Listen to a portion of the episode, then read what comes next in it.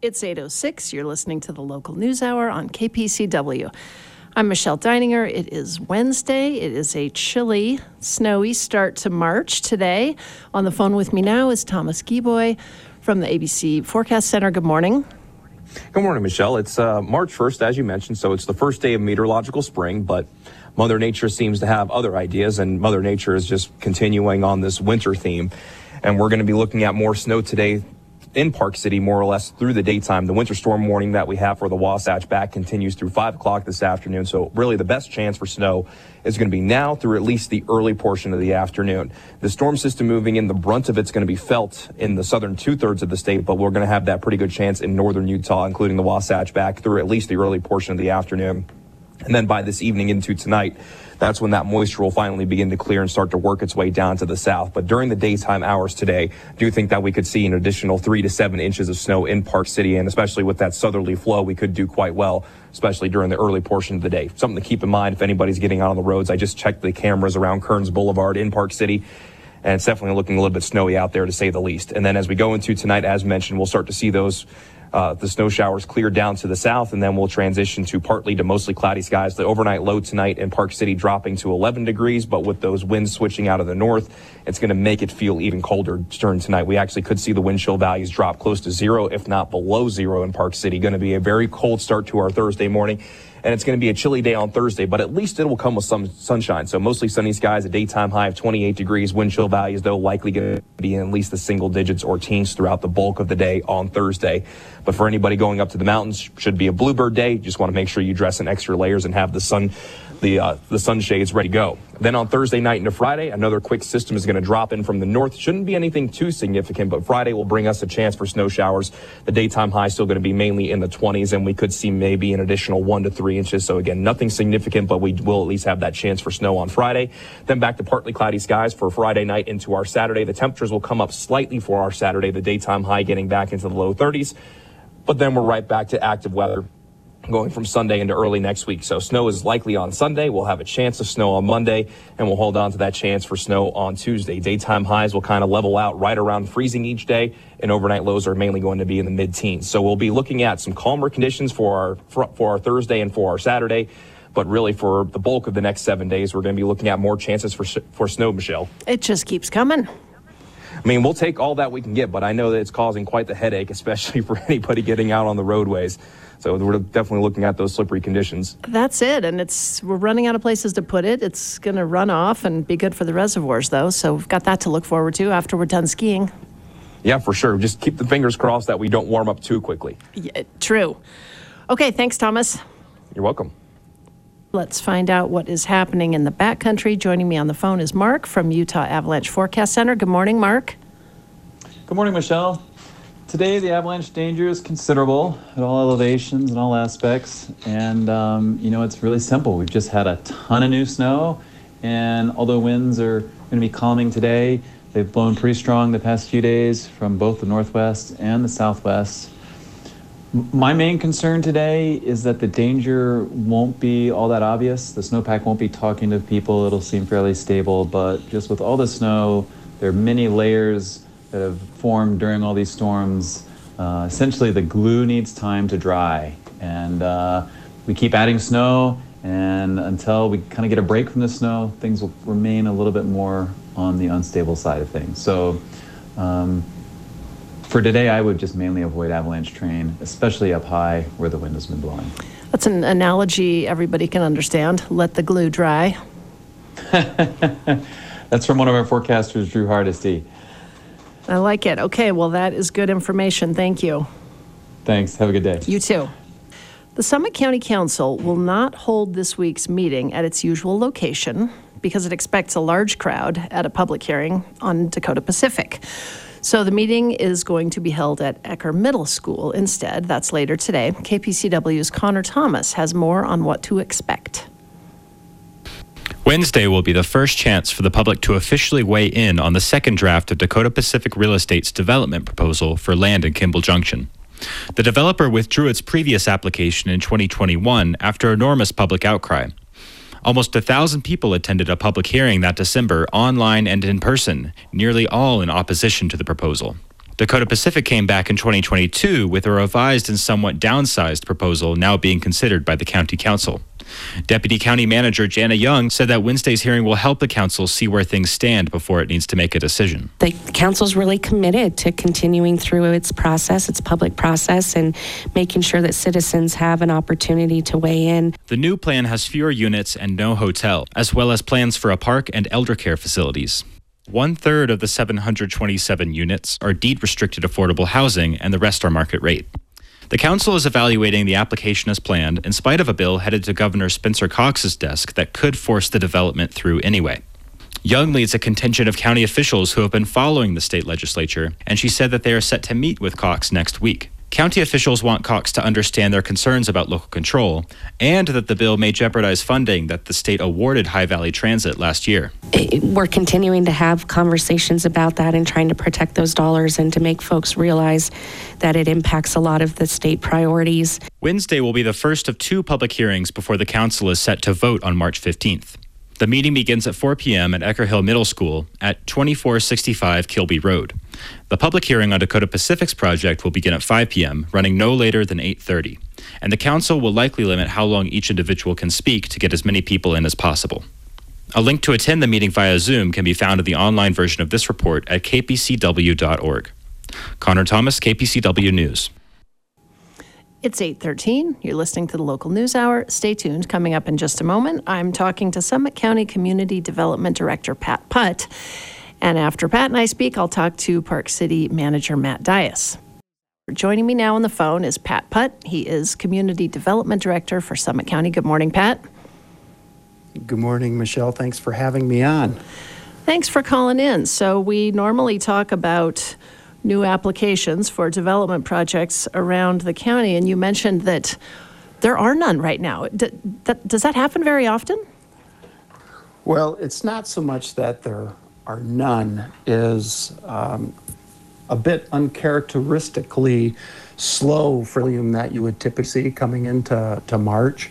Usually we get to this time of the year and the clocks spring forward, and so do the applications. But uh, since we chatted last month, we've only had 18 applications come in, and uh, that's a, a, bit remarkable for us. But doesn't mean that there isn't activity going on. I mean, of that 18, uh, there's two that kind of jump off the page at me. One is a conditional use permit for Summit County, uh, my employer.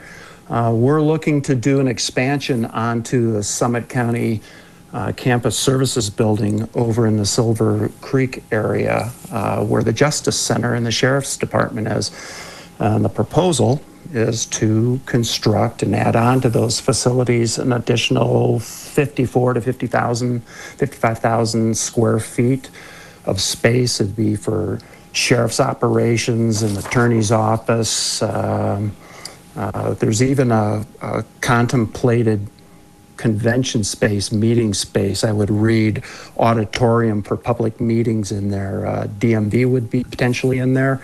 Uh, and also the possibility of a child care facility, which, uh, you know, I think everyone agree. Uh, we're always trying to find those opportunities for the little ones here. And so maybe an opportunity that one over there as well. The other application that's come in, and I apologize, it's relatively new and I haven't had a chance with everything else that's going I take a deep dive into looking at it, but it's a proposal in Lower Silver Creek, uh, just off of Silver Creek Drive. For those of us who've been around for a long time, we talk about Plat I, and that's that piece of ground as you're entering Silver Creek, uh, immediately west across the road from the from the Bell's gas station. The proposal is to rezone that property, which is currently zoned rural residential, to uh, a mixed use uh, zoning that would allow for uh, a mixed use, some residential workforce housing and some commercial retail. That goes through both the rezone process, a master plan development process, Uh, We're busy taking a look at what that involves, and I think we'll be targeting an initial work session for the Basin Planning Commission on that project the end of March. I think March 28 is what we're targeting for. But uh, the Justice Center expansion and this new project out in Silver Creek represents probably of the new things we have in front of us, the two bigger projects. All right, the Silver Creek one sounds interesting. I understand it's brand new, so we'll, we'll give you a minute to gather more intel on it and then be curious to hear more about that. That's a pretty prominent spot, but, Yeah. but all in good time. First things first, right? Let's, um, let's talk some more about Dakota Pacific. We've discussed it a lot. We're not stopping yet. The public hearing tonight is, is the community's first chance to come and speak. Uh, the county's expecting a lot of crowds and uh, allotting a few hours. And while the public hearing is going on and the county council is still considering Dakota Pacific's application, um, the county's also watching the legislature to see if Governor Cox signs SB 84, which would allow Dakota Pacific to build without county approval. Um, how are you preparing for that later? Oh, there's been a, to say that there's been a lot of work and a lot of energy expended getting to tonight's public hearing would be a gross underestimation, I guess, Michelle. What, here's what I'm hoping for. Are, are we prepared? Yeah, I think we're, we're, we're very much prepared. Um, I think what's going to happen uh, this evening, starting at five, is there's going to be a brief introduction as to the public hearing. I think we're going to quickly turn it over to the applicants, uh, Dakota Pacific, to give a concise update of what this current plan involves. Um, and I guess I focus on the term concise. I think everybody who's going to be involved in this process pretty familiar with what was originally approved for the property, what's on the table now, but to kind of set the discussion, we're going to ask them to go through a brief presentation. And then I think we're going to open it up to the community to, to weigh in. And I think that this is really the first time, the first significant opportunity since the big public hearing that we had on December 1st in 2021. Um, if I can, I, I would I would never coach, you know, members of the community on what they would say. But if I if I was to offer any perspective, I, I don't think that there's a need to remind the council that there's a lot of high energy around some of the recent legislative activity that's taking uh, place. Uh, trust me, they, they have it. Uh, what we're attempting to do tonight is to focus on this specific process and this specific project. What we're hoping to get out of it is information from the community that the council can use to formulate a decision. There won't be a decision made tonight. There's going to be a follow-up public hearing uh, next week on the 8th. And we're targeting, I should use that word, we're targeting a possible decision on the 15th. In order for the council to make the best decision they can, they need really good input from the community. And, and what does that consist of? It's, you know, if there are possibilities for this site, if there are, you know, project design, project components that, you know, would be beneficial to the community, that could be integrated into that project, this is the time to begin to explain that. I don't think it would be off base that if we would begin to try and get the public to engage what they see the future of that site being, what would work. And having that expressed is, is that consistent with what's being proposed, what's on the table right now. If there are issues that, how can I say, would, are potential fatal flaws with this project in the mind of the community, we need to, we need to hear those. They need to be able to articulate that because at the end of the day, council's going to draw some conclusions. In order to draw a conclusion, you got to have some facts behind it. And I've always said, you know, you know, in terms of wh- why do we have public hearings? You know, is it, is it just an opportunity to, you know, showcase a project and just get reaction? Well, you know, it's important that the community understands what a project's all about. You know, is it a, you know, is it an opportunity to, you know, vent? Well, in some cases, yeah, but really why the public hearings, and this one in particular, is so important is really good community decision-making. And remember, you know, our lives are really touched at the local level, you know? Really good local decision-making is, is almost like a three-legged stool or a tripod. First leg is the staff and the planning commission review of it. The final leg of the stool is going to be that council decision, but the really key piece of it is that key leg of that stool is the community involvement and the community input. Why? Because it's the community that ultimately lives with the consequences of a decision. And remember, consequences are good consequences, there are bad consequences, but it's being able to get really good, robust feedback from the community that a decision can be built on. That's what council's looking for tonight. And again, it won't be the last opportunity. We'll have at least one more uh, on the 8th. Not quite sure come the 15th if the 8th meeting will be rolled in for additional public comment. We'll just have to see.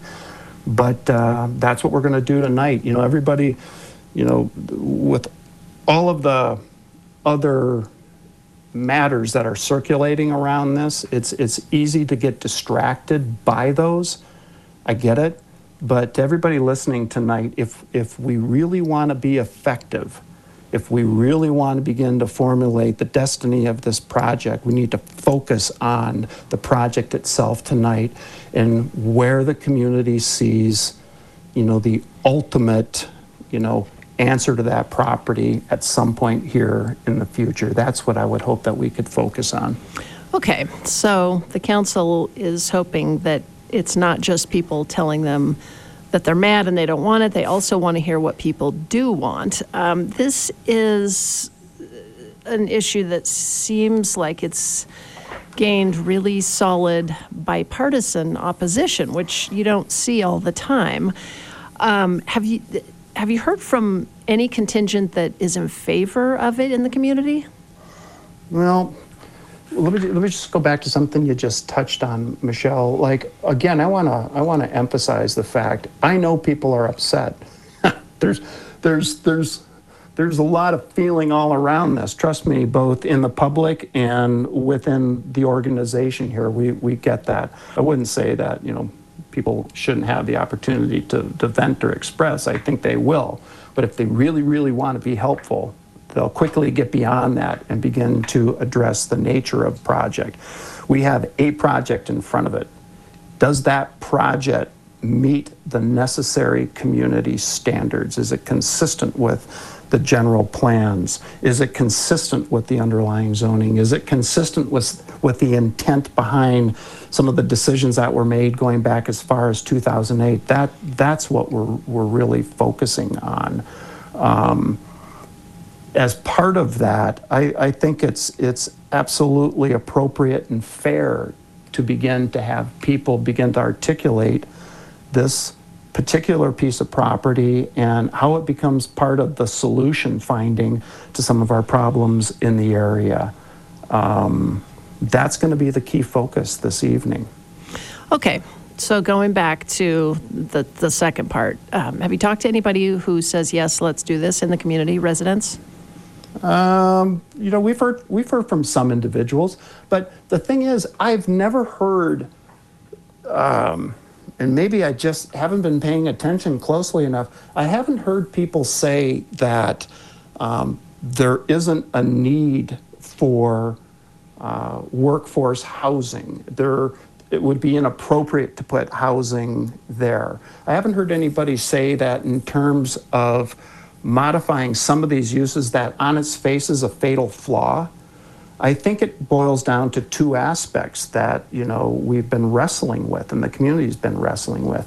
One is a quantitative aspect of this, the numbers that are involved, the square footages that are involved, And two, the qualitative, you know, the overall design of the project and how it is uh, intended to integrate or not integrate into the existing neighborhood, which needs some integration help for sure. But, you know, it's both the sheer number, the impacts of the numbers, and is it designed in a way that meets some of those objectives of, you know, connecting people to services, connecting people from, you know, one portion of the neighborhood to the other, the east side to the west side, helping to manage the overall circulation of not only cars, but cars and people in transit. And um, I don't think that I've ever heard anyone say we shouldn't do that. As a matter of fact, I think that's sort of the that's ground zero for the discussion is whether this project achieves those objectives. Um, so, at the end of the day, tonight, I think we're going to get uh, a lot of hopefully valuable feedback that will be able to roll into the discussion on the 8th.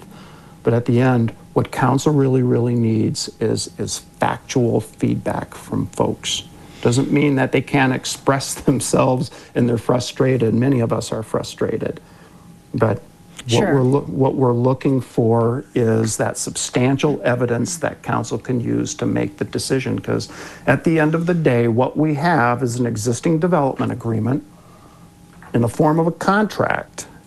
Should council change that agreement, change that contract? That's what we're looking for. And in order to do that, they need real meat on the bones. They need, they need facts, they need evidence on where the community benefit is to do so. Okay.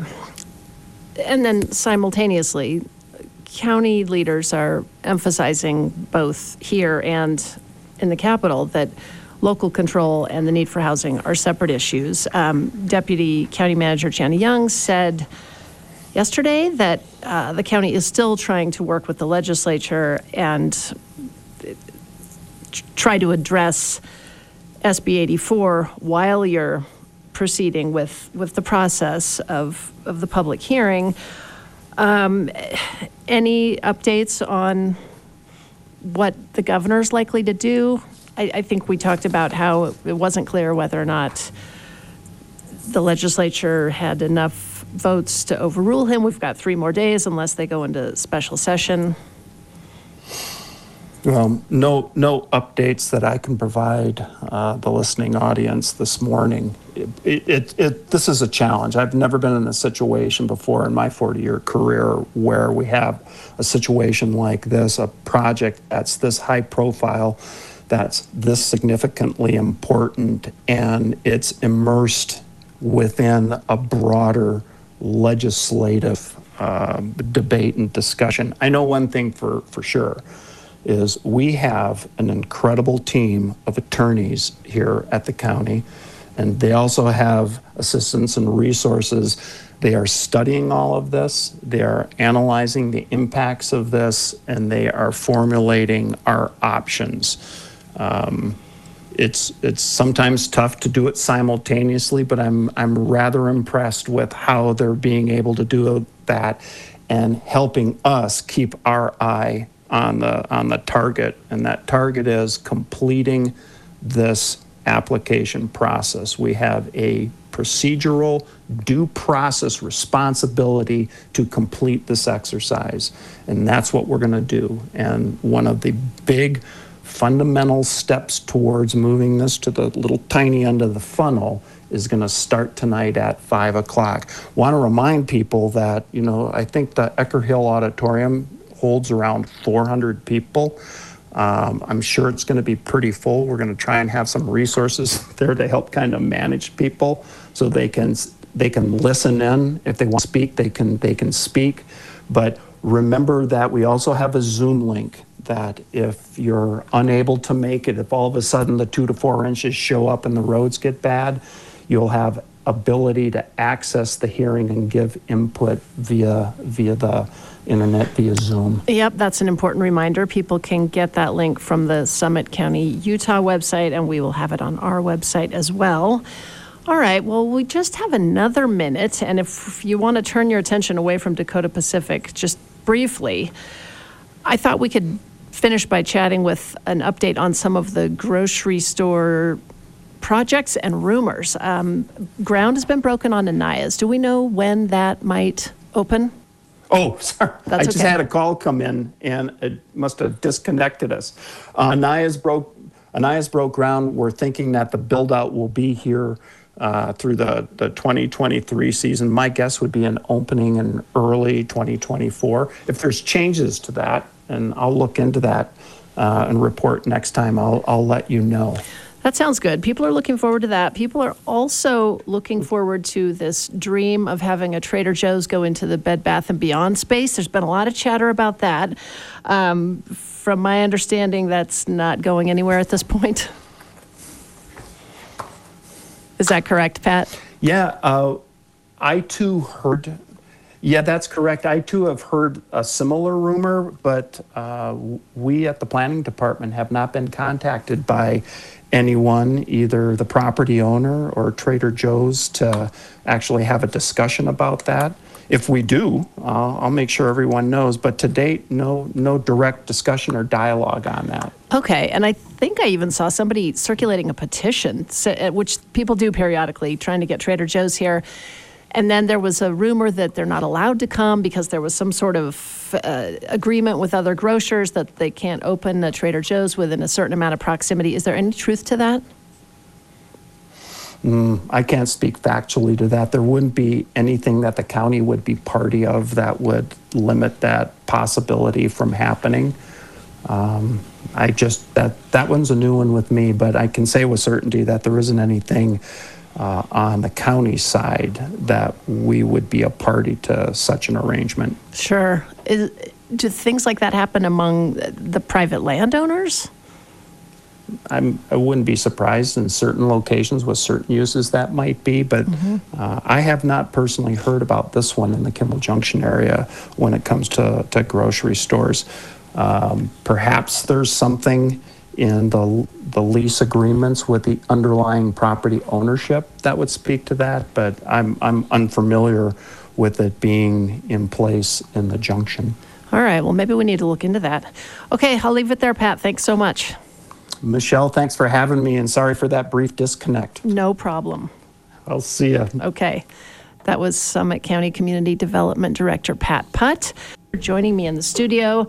Thanks for making your way through the snow. Park City Manager Matt Dias. Hi, Michelle. Good morning. Good morning. All right, let's talk about the City Council's upcoming retreat. Is that just a euphemism for a very long meeting? I hadn't heard that one before, uh, but it is. It's we do it twice a year. We take an opportunity. Uh, once a year, we do two days, and uh, mid-year we do a one-day retreat. We have the ability to have a less constrained environment. Um, typically, our meetings are heavily regulated.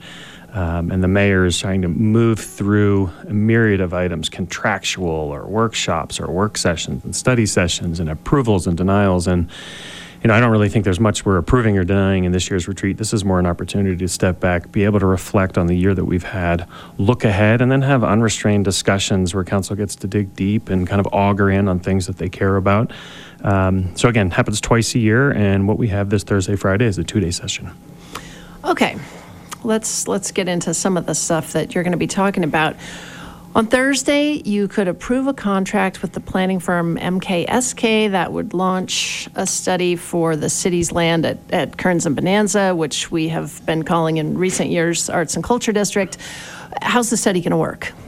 Um, so we talked about this last week. It was on our council agenda last week, but unfortunately, we, we, we didn't have it for, a, um, I believe, a public hearing, so we had to do that this time. Um, nonetheless, uh, you know, we've been working for years. Uh, the city was able to acquire a keystone parcel in the heart of town in what's conventionally known as the Arts and Culture District, but it's more in this Bonanza Park area. Uh, council, uh, taking a lot of public feedback along the way, said, you know, we'd be wise to do an entire area plan and a feasibility study for the cultural or a potential cultural district.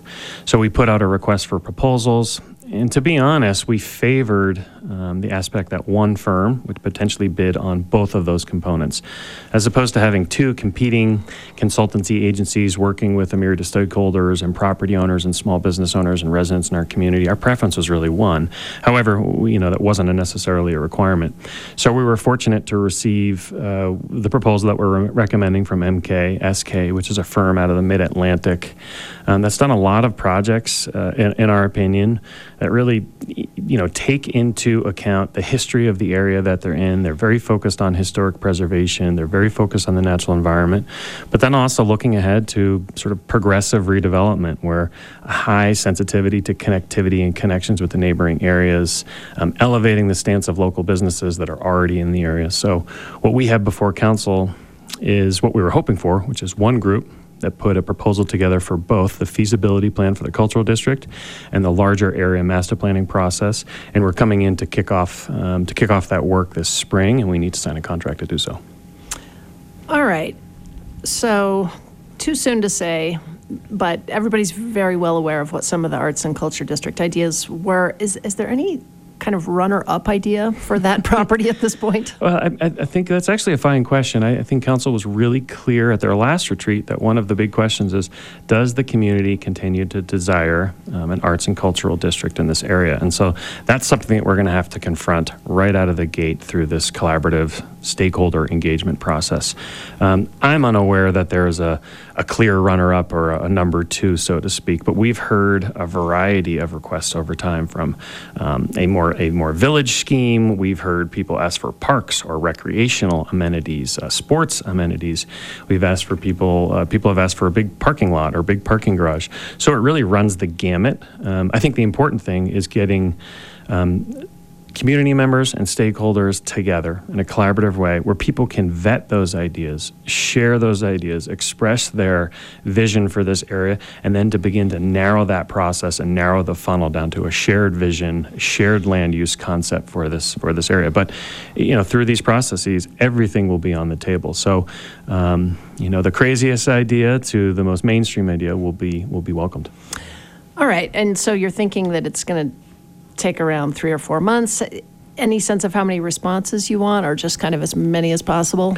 Well, uh, you know, I don't think I, I don't think we have any idea of how many responses. So I guess I'll defer to the as many as pos- possible statement. But we are forming two important, we'll call them stakeholder committees, sort of these driving task force committees that will be convening groups, working with small businesses, working with trade associations um, in these areas, holding open houses, and working with the consultant team to reflect and represent the community. So both of those groups, there's going to be two separate groups. There's applications are available on our website, and we're encouraging residents, small business owners, um, recreation enthusiasts, the cultural enthusiasts. We're just asking people to apply, and then the mayor and council uh, plan to appoint these two different committees. So it's be really important that we get a good deal of interest. What's the deadline to apply for the stakeholder committees? Oh, I knew you were going to say that, and I don't know off the top of my That's head. That's okay, we'll find it. Yeah, but it's We'll- on we'll our get it out to it's on our homepage right on our website.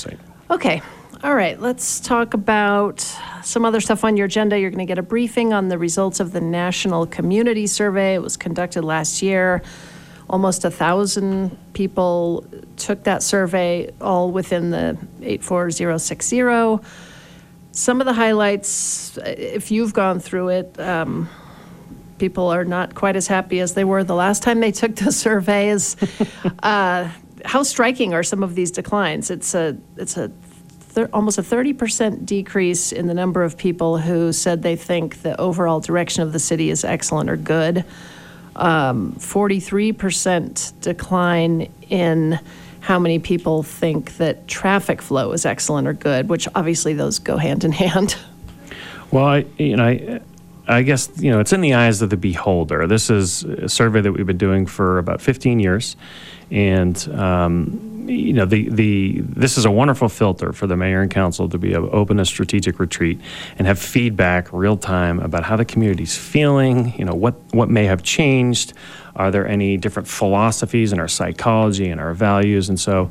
Um, you know, we're just starting to dig into this. Like you, we just received the survey information last week. Um, I think, you know, what jumped off the paper to me is just the responses were up almost 40%. So we've been doing this survey for almost 15 years. And just to think that we had like a 40% increase in response rate, I don't know if that has to do with a lot of people working at home or an influx of new residents or people just paying attention and our ability to get this survey out. But that out of the gate um, was really interesting to me because it means that this survey is going to be more statistically relevant. But, um, you know, overall, uh, my step back and just a quick evaluation Park City continues to be an exceptional place to live, work, you know, play, raise a family. But success brings challenges. Uh, what jumped off to me is the the frustrations with traffic and congestion. You know, there's this notion that in this survey, I get the sense that we want it all without any impacts. We want it all without any inconveniences, and and so I think that's something that the mayor and council and the community is going to have to wrestle with. Um, the other thing that jumped off the, the paper to me was, you know, every community was more or less down. Um, it, it appears to me there's sort of a national trend, and I don't know if this is a post COVID hangover, so to speak. Um, but there just seemed to be this this fr- frustration in societal trends. And a lot of people are not trusting medicine and science and institutions and academia. And so, uh, what jumped off the paper to me is that local government and government itself was no different in this survey.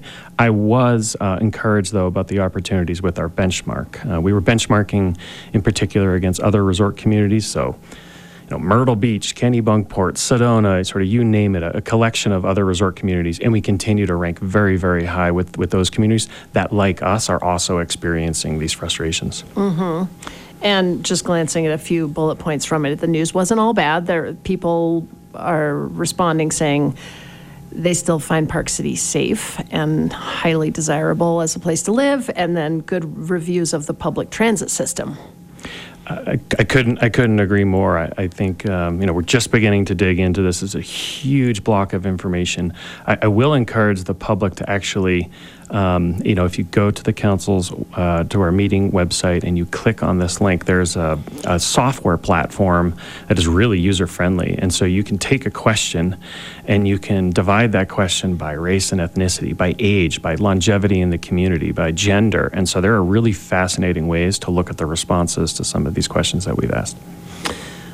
All right we'll go click through and read the rest of it. So, another big piece of Thursday's meeting, speaking of transportation, um, three hour plus work session on that subject. Council members have been asking for it. Um, what's what's the main objective? Well, I you know, I think the main objective is um, we have uh, we adopted a comprehensive transportation plan, and that plan affirms a lot of I'll call them principles, or planning principles um, and community values. And so um, the aspect of spending two to three hours with an outside facilitator is to move to a little bit the, the lower level where we're actually some more strategic, action oriented um, initiatives that we can take. So, what that means in English is moving away from ad hoc planning principles, sort of the guiding North Star discussions, and getting more into the tactical approaches. Um, and then making people discuss and and and represent you know the difficult choices. So, by way of an example, something like traffic. How are we going to pl- approach traffic? Are we going to um, try to solve for all people all, at all the time, which is nearly impossible? Are we going to prioritize residents? Are we going to prioritize our workforce? Are we going to elevate moving um, visitors in and out? Are we going to approach this on a supply or demand model? So, there's many different ways of approaching these guiding principles in a tactical manner, and we're going to try to suss out where we have consensus and perhaps where we have differences. The hardest question is, you know, we can't solve for all people at all the time and, and remain effective. And so we're going to have to make some hard choices down the road. And what we're going to do is an unconstrained discussion with an outside facilitator, moving away from sort of the planning principles and more into the tactical approaches. All right. That'll keep you busy Thursday.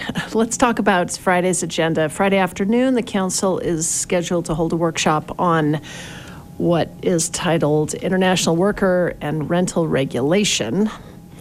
What's that going to entail?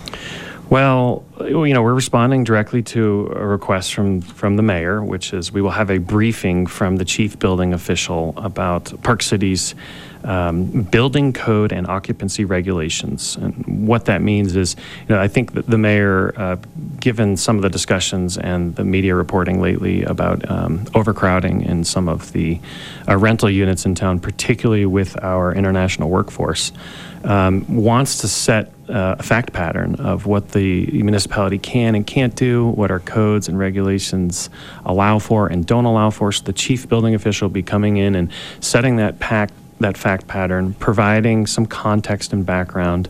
Um, you know, currently we do license short-term rentals and we do not license long-term rentals.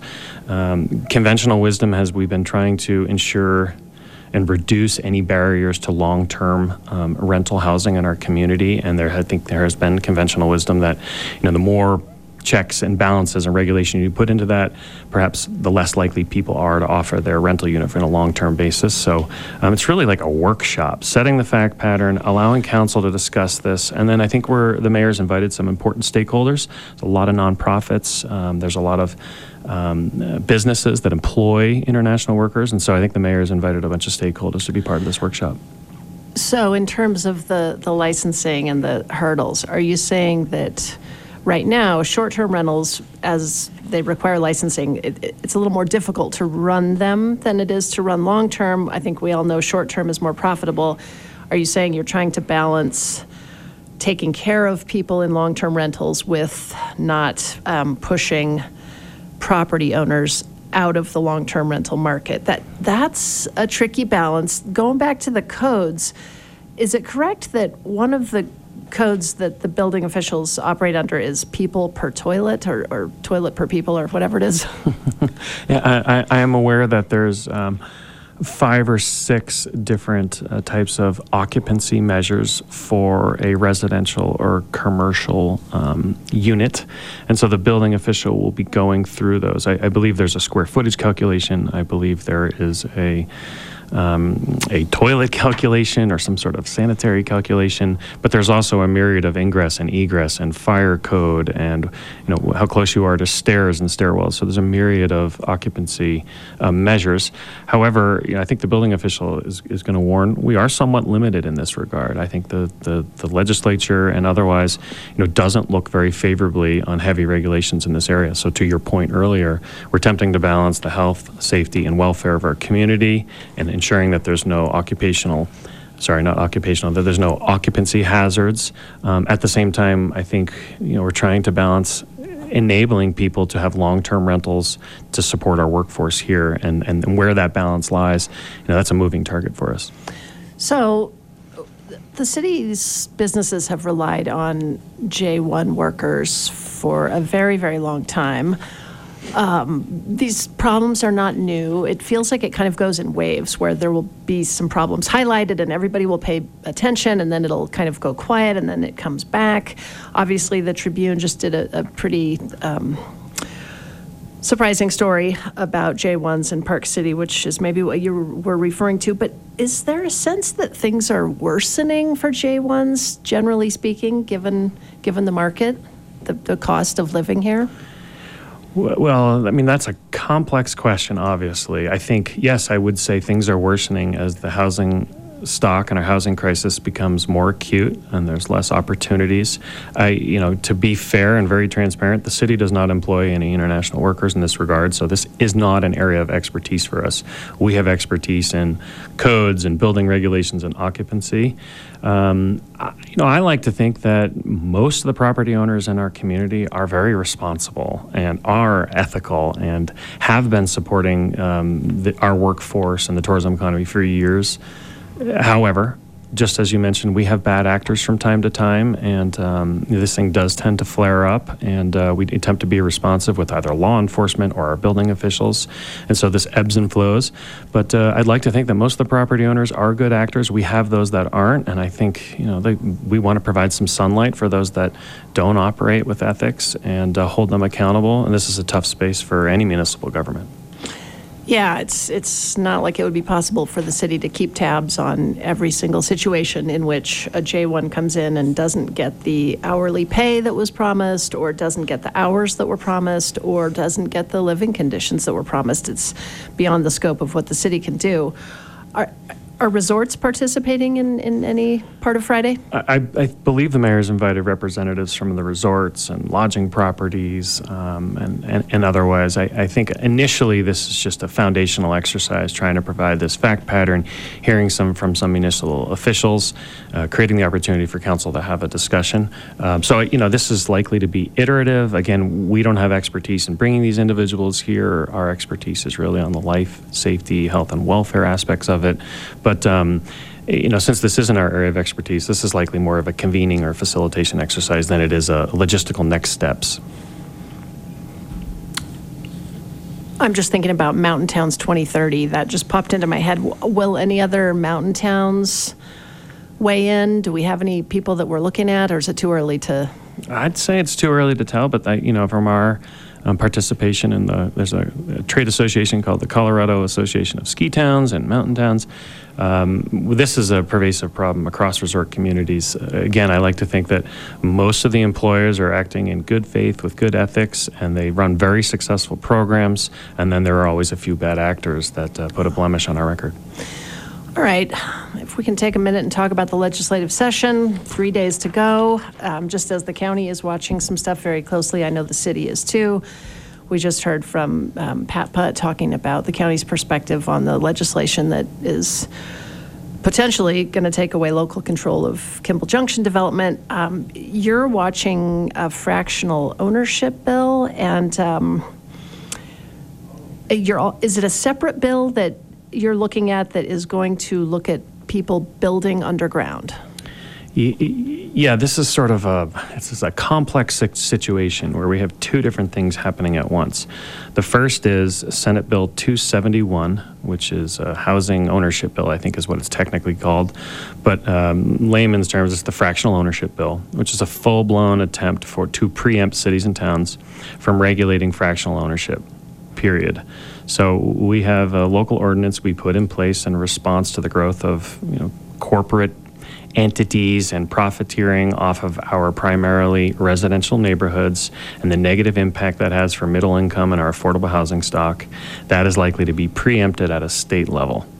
Um, concurrently, there was another uh, piece of legislation, um, House Bill 406, which was largely a land use bill and a housing affordability bill, that at the last minute, some additional language was added that appeared to target a specific property in Old Town where um, the attempt was to sort of circumvent a 30 year old development agreement with the Sweeneys and undermine um, the ability for a city or town to have a CUP process. And then, uh, as most folks know, if you want to build an old town, steep slopes, sensitive lands overlaid, historic district design review, all of these other uh, code requirements in our local process to protect the historic district and our natural environment would also undermine those. So, um, Long story short, we were able to have that information removed from the larger housing affordability and land use bill. We are told that in the next 48 hours, that language targeting um, a property in Old Town will likely be inserted into this fractional ownership bill. Uh, so uh, it's a it's a bit of a twofer where we were able to win on the first round by getting it removed from a larger housing and land use bill, but it is likely to be stuck into this fractional ownership bill. So, for all the residents who were bemoaning a loss of local control over the Kimball Junction legislation, which could be described as spot zoning, this sounds like it's maybe taking spot zoning to a new level, an entire state bill with language that affects one Park City property? Is that what you're saying? Um, you know, that's our belief. Um, so, you know, this is obviously a very complicated situation. A lot of high-powered lobbyists, um, you know, working to continue to erode the ability of cities and towns to have land use ordinances and local control. Um, but yeah, it's very, very concerning, and uh, I think this is emblematic of some of the tone and tenor and the nature of the legislature lately. That they're not trusting cities and towns to make these decisions, and they are willing to provide some special and preferential treatment. I, I- think you know at their level, they are looking at the state at a you know from sixty thousand feet, and they see these um, local ordinances as just an inhibition to further growth and development. They're looking at the housing crisis as purely a supply and demand um, equation and focus less on maintaining affordability and deed restrictions and the things that actually create affordable housing and more just on adding supply. The more units they believe will bring down the price overall, and that's the state interest. Here in Park City, from time to time, this has happened from year to year. We will have the interest of an individual neighbor, you know, attempt to go down to the legislature and have their interests supersede those of the others, and that's unfortunate. It sounds interesting. On the one hand, yeah, you've got a home, you want to do what you want. On the other, if you're building on a steep hillside and a bunch of people are doing all sorts of projects, um, excavating, it, sooner or later there could be a structural situation. It seems like if the legislature is going to direct that, they might need to send some building inspectors. Yeah, I mean, I think at the end of the day, the most dis- disappointing um, aspect of this bill, of this language to the municipality is that um, the local process has actually never been tested. So, uh, you know, the, the, the, the quasi application, the pending application has never made it through our land use process. They have never fundamentally called the question with our planning commission or even presented the information.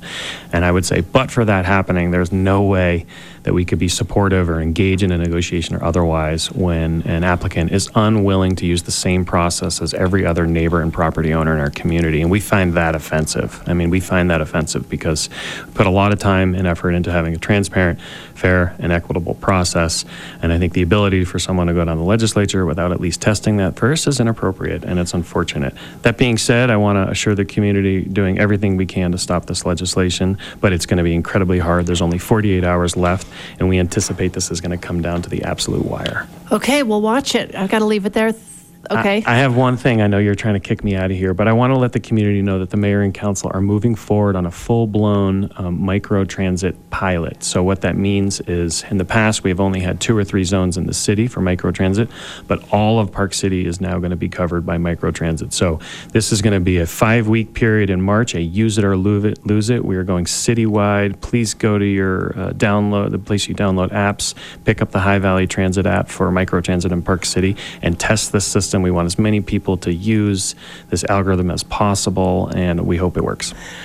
Okay, thank you so much. Thanks so much. That was Park City Manager Matt Dias.